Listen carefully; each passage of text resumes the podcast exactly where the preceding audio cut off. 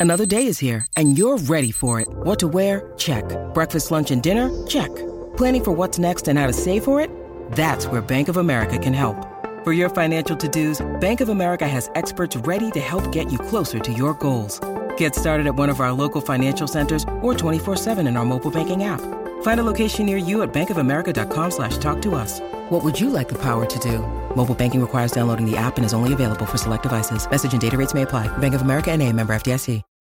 When you need mealtime inspiration, it's worth shopping Kroger, where you'll find over 30,000 mouthwatering choices that excite your inner foodie. And no matter what tasty choice you make, you'll enjoy our everyday low prices, plus extra ways to save, like digital coupons worth over $600 each week. You can also save up to $1 off per gallon at the pump with fuel points. More savings and more inspiring flavors make shopping Kroger worth it every time. Kroger, fresh for everyone. Fuel restrictions apply.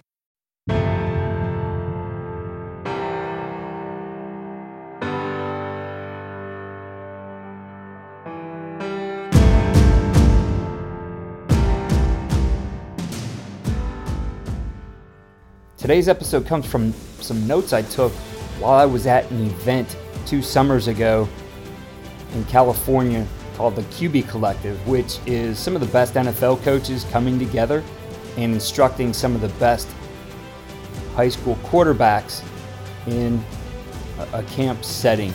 And as part of this, Mike Shanahan was there and he talked about this idea of protect the team. I had never seen a presentation like this. He had some incredible examples. And as we get into the season here, I thought it was important to share this one again. So I pulled this one out of the archives. If you hadn't heard it before, it's definitely worth a listen. If you have heard it before, it's definitely worth reviewing. So here's from my notes Protect the team. I had a unique opportunity here this past week to head to California. Number one, guys who coach out there, what a beautiful state you guys have. Uh, it was incre- an incredible visit, including part of it which was dedicated to attending the Quarterback Collective. I have a whole podcast on the Quarterback Collective with Richmond Flowers. We'll link that in our show notes and you get an idea of how that all came together. But basically, it is some of the best coaches in the NFL who attend this camp to train quarterbacks, some of the best quarterbacks in the country. They give them really a glimpse into how they do things from the way things are installed all the way to what they do on the field with their different drills. So it was an incredible experience, and part of that, uh, a fresh page out of my notebook, comes from a talk that I sat in on with Mike Shanahan, Super Bowl champion, retired NFL coach.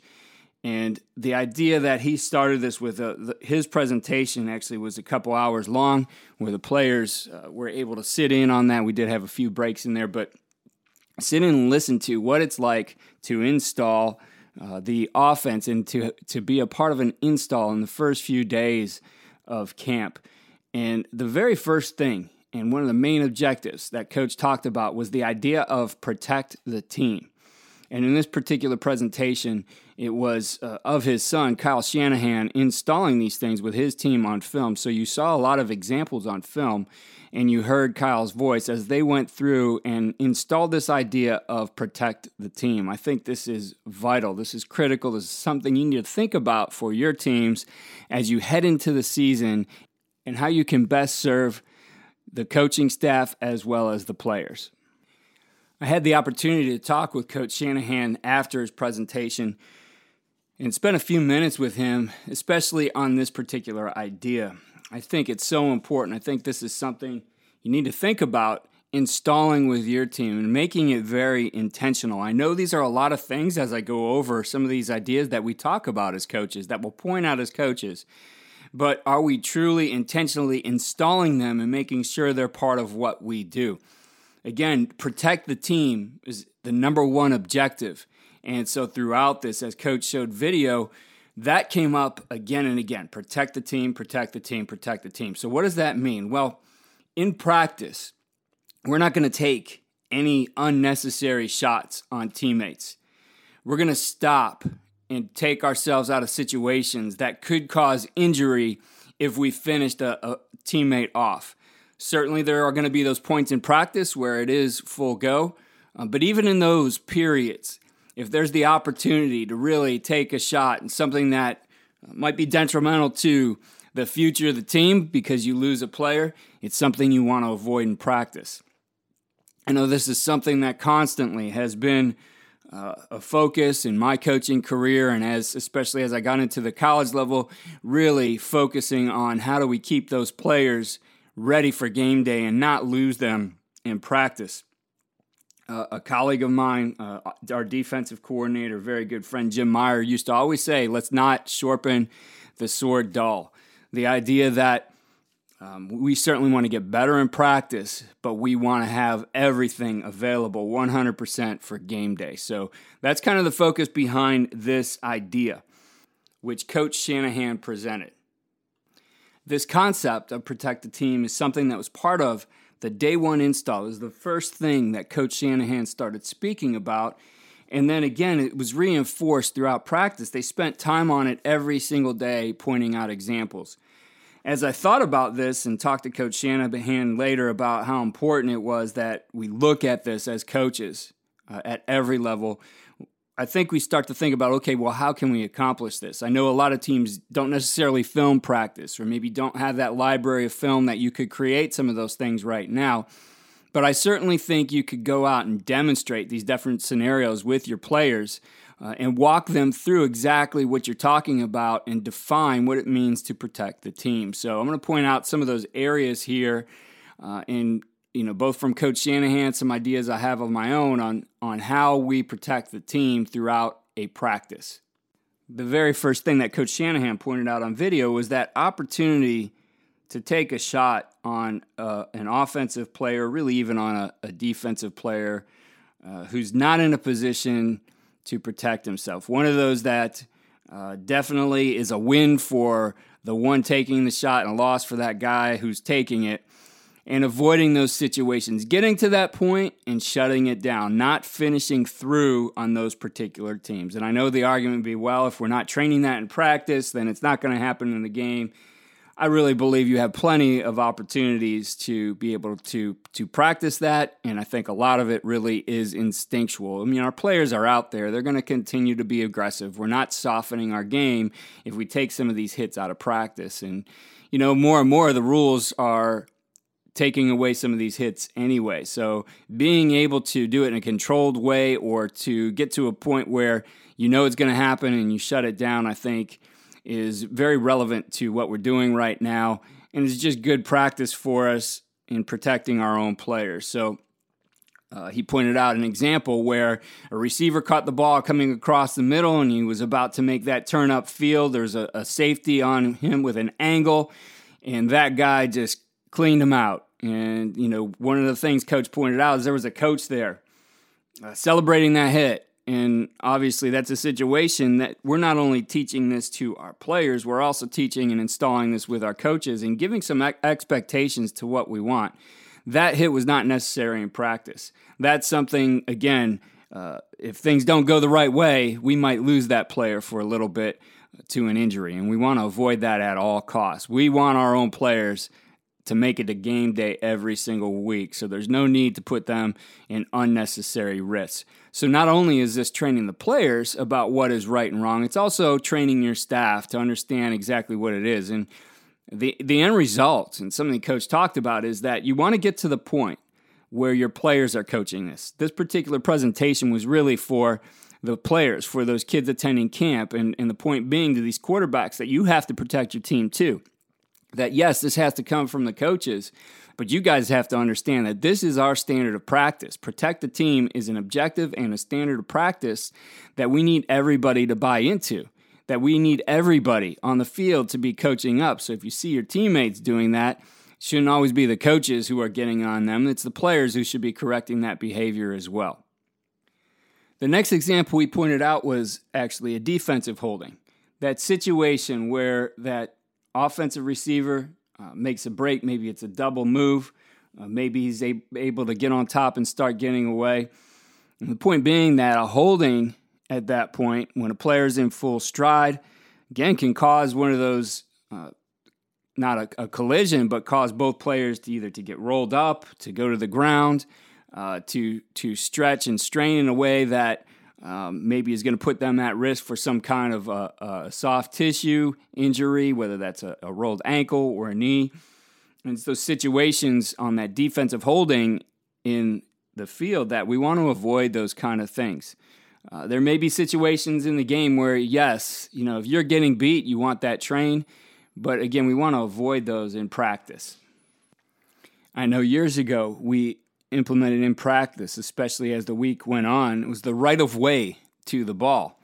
That we had those situations where uh, maybe it was that 50 50 ball, or maybe was that opportunity where a defender was getting beat uh, to do something to hold that offensive guy and keep him from making the play. Uh, but we get, got to a point with our scout team, uh, especially during the season, where we were training them that um, on these particular days or in these particular periods, the offense has the right of, of way to the ball. And we learned the hard way. We had a Thursday practice where uh, we had a, one of our starting receivers got tied up with somebody uh, because they were both going to make a play on the ball, and it really wasn't necessary on that particular day. Yeah, the ball was a little bit underthrown. We certainly don't want that to happen, but in that situation, we want to define who the winner is going to be. So we would make those periods and we would announce at the beginning of it that the offense has right away to the ball, that the receivers had right away to the ball.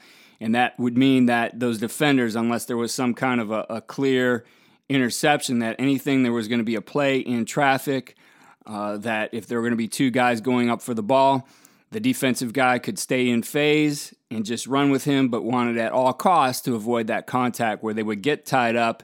And we had that opportunity like in this particular case where we had a strained uh, MCL as a result of that play. So we want to avoid those situations at all costs.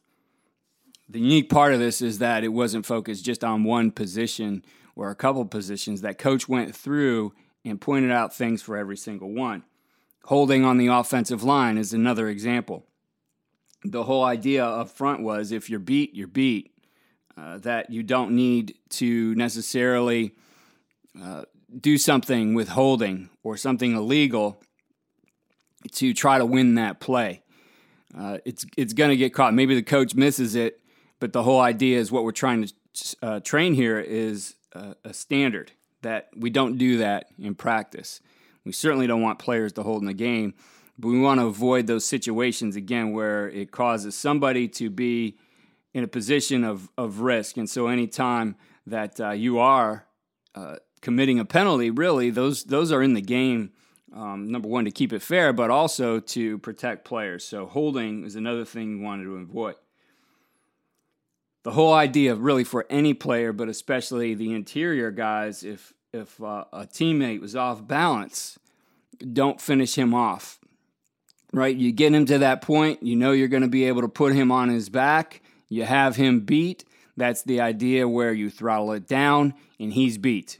And at that point, he knows he's beat as well. Now, again, you need to define these in your periods. You need to come up with uh, the the system for what does what is this called. I know a lot of us use the contact standards of thud, full go, tag off, all those kinds of things. You need to define that as well. And just looking at the practices I attended this past spring, every single coach would talk about the either the tempo, some of it called it the tempo of this period, uh, but whatever that might be, the levels of contact, wh- whatever you're going to do, define that at the beginning of the period and what's the objective for that, so your players know. And then again, you're meeting that standard of protect the team. Pass rush. Uh, he talked about and showed examples of a bull rush as an example. That bull rush is very effective but one of those things where that offensive lineman is beat, don't continue driving him back into the quarterback. I can think of an example as a player. We, this was in high school, we lost our quarterback in practice because uh, an offensive lineman got driven back into him. Uh, he didn't get hit, but when he followed through on his throw, his thumb went right into the helmet of that player and he broke his thumb and we lost him i think for four weeks of the season till he was able to get back. And that was a huge loss for us especially at the high school level when you maybe only have one guy who's that level or that caliber of player to lead your offense. So you're going to want to think about all those kinds of things and and again define those especially the ones that are going to make a difference to your team. Defensive linemen when we have those exotic blitzes, or maybe we, you know, we're able to find that gap and, and come through clean, don't stand in front of the quarterback. Don't uh, don't buzz the quarterback. Really veer off, get out of the way, stay out of any situation where you're going to cause contact. You're going to have all those opportunities to work some of those things in individual. Uh, you're going to have the opportunities maybe during live periods to get there and, and make that tag on the quarterback. But in the normal thing scheme of things, you're going to want to stay out of the way of the quarterback. That's where some injuries can happen. The coaches see it. The point was the coaches are going to see this. We see that you won we know that you won. You know that they that you won. Your your uh, opponent on the other side of the ball on your team knows that you won. So don't do anything that's going to put the team at risk. Again, the standard protect the team. This doesn't mean that you take all of that aggression out of your players. It's doing it especially in the 11 on 11 situations when there's a lot more moving parts. You know, coach showed an example of kind of that chain reaction where one guy continues, finishes uh, an off balance player, that guy falls and goes into the knee of another player.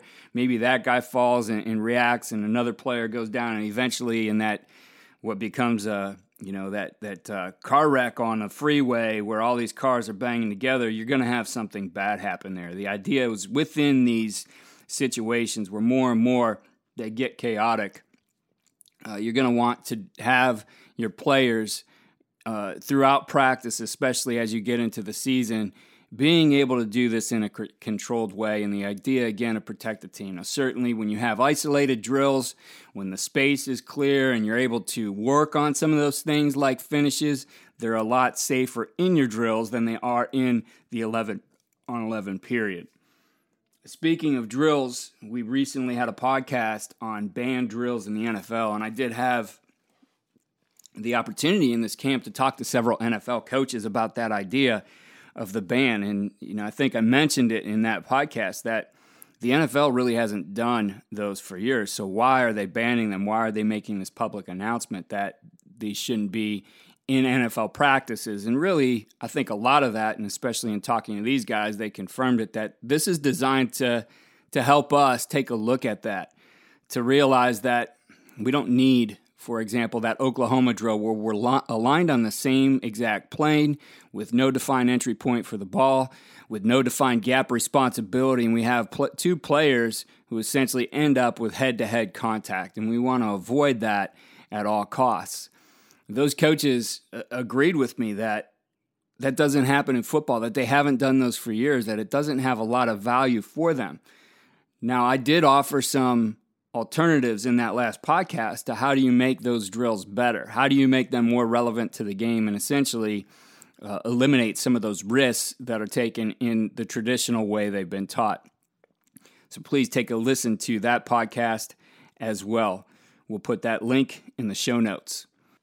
The other one that came up in talking to two offensive line coaches, two NFL offensive line coaches, was the idea of team run versus inside run. And those guys really not doing the inside run anymore, that it becomes a team run period where there's that opportunity for some play action.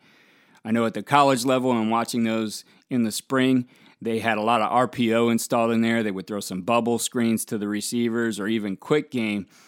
Uh, as well as some of those play action shots and, and boots and naked. So, thinking of a team run rather than that situation where there's only one thing happening, where you take the read out of the game, not only makes it more effective from that standpoint of making it really truly uh, applicable to game day.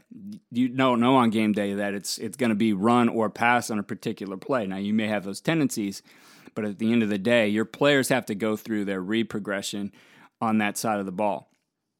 And the offense, obviously, is going to face a, a, different demeanor from that defense when there is that opportunity of run and pass. So the team run period, which is, again, a combination of run and play action, I think are very effective ways of protecting your team and something you need to look at as you go into this season.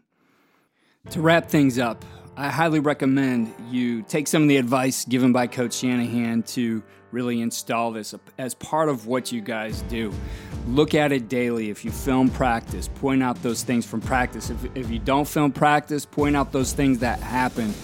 The key is to be able to get your players on the same page with you. And when they start looking at these things, when they start protecting each other, I think that's going to be a great situation. If you don't have the film to illustrate them, think about how you can orchestrate and create those scenarios where you can show those players out on the field those different things you're talking about before you hit that first practice. Install it with your team. I think with anything you do, if you're not specifically addressing it, installing it, bringing it to their awareness, and teaching them that standard, you can't expect that to happen on its own. So, coach it up, and make it part of what you do, and best of luck with your preseason.